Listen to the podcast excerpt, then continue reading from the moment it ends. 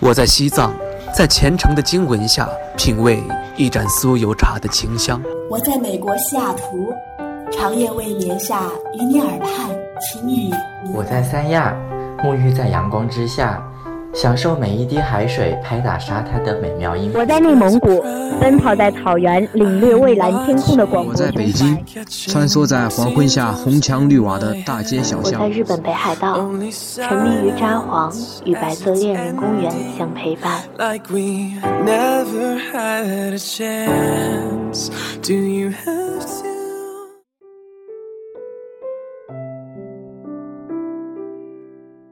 嗨。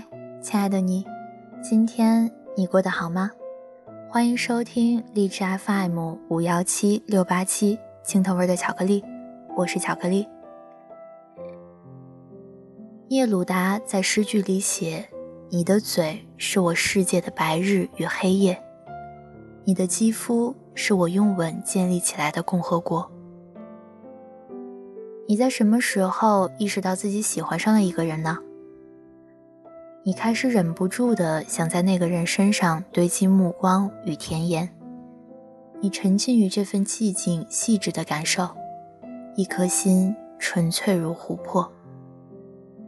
你喜欢他，仿佛眼见蝴蝶在耳边轻振翅膀，云层堆积，忽降大雨，浪潮奔涌而又缓慢退去，仿佛像金鱼在鱼缸里吐泡泡。狗在脚边晒太阳，这一切与你无关，但你就是为这一切感到快乐。你呢？有喜欢一个人吗？来听听今晚的故事吧。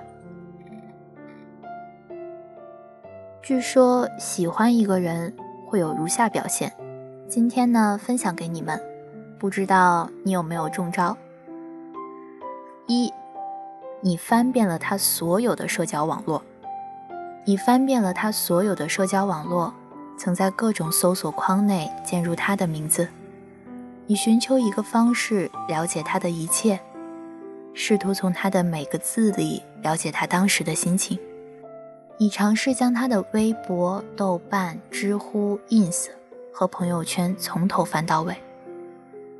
你听他分享的歌，看他提过的电影，看他看过的书。你甚至忍不住翻了他的关注和被关注列表，翻阅了别人给他的评论，你揣测着他在别人生活中的角色：同学、朋友、前男友。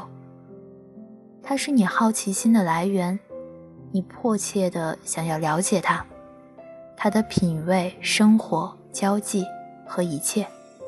然而，你一无所知。你想找到方式切入他的现在，也想与他分享你的未来。然而实际上，他根本没有在社交网络上过多的暴露自己。他很少用社交网络，只是偶尔分享一篇文章，却很少阐述自己的观点。他偶尔吐槽一些生活的日常，看上去还有些可爱。你心想啊，求求你快发一个朋友圈吧。让我知道你最近在做什么。二，你想找他聊天，却又希望他先来找你。你想找他聊天，却又希望他先来找你。你在对话框里写写删删好久，终于发出去一条：“哎，听说某部电影很好看啊，你看了没？”他的回复。不会那么快，于是你故意把手机调成静音，因为只有这样，你才可以假装不经意地将手机拿出来好多次，或许就可以把其中的一次收到的消息当成惊喜。你期待着他的回复，等待过程里紧张变成雀跃，雀跃变得平静，平静又转为失落。他好久都没有回你的消息，你删掉聊天框，终于看不到他的头像，假装自己从未开启这次聊天。你告诉自己，他不是那种时时刻刻会把手机放在手上的人，他大概在忙吧，他应该还没有看到信息吧。三，你发了朋友圈，其实只想分享给一个人看。你以前不怎么爱发朋友圈记录和分享自己的生活，但认识他之后，你所有的想告诉他却又不敢告诉他的事儿，通通都发了朋友圈，心里暗暗希望他能看到。他看到了吗？那种心情，小心翼翼，战战兢兢。你在他某个偶然的赞里开心不已，也在他零星的字句里做着阅读理解。心情好的时候，你想象着与他约会的画面，从清晨的街头走到巷尾，你想象他浅色衬衫上的折痕和指尖的温度。分食同一款玫瑰千层蛋糕，靠近时身上沐浴露的香气。你将所有的细节都填补得真实活现，甚至都看到了他纽扣上拖出的细线。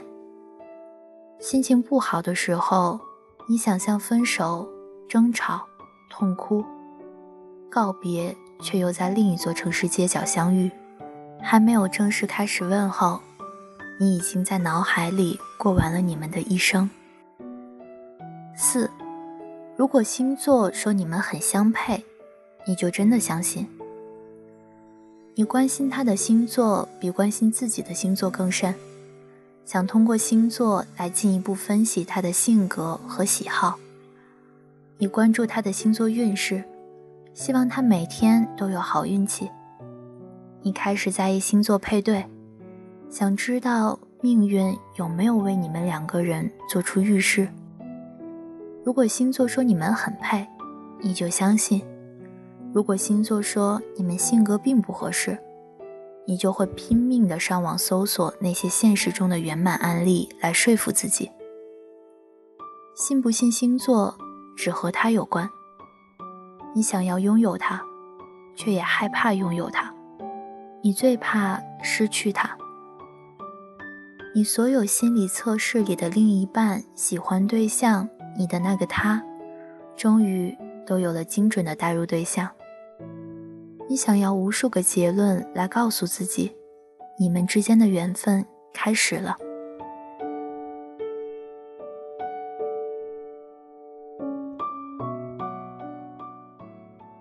以上呢，就是你喜欢他的表现了。那你中招了吗？如果你真的中招了，那就把这个节目分享给他吧。如果今天不表白，你就又不知道等到什么时候了。我只能帮你到这儿了。好啦，今天的故事到这儿就讲完啦。如果你喜欢今天的节目，麻烦给我点个赞。如果想听更多节目，那就关注我们吧。我是巧克力。希望听节目的你今天愉快，你明天的愉快有着我明天再祝。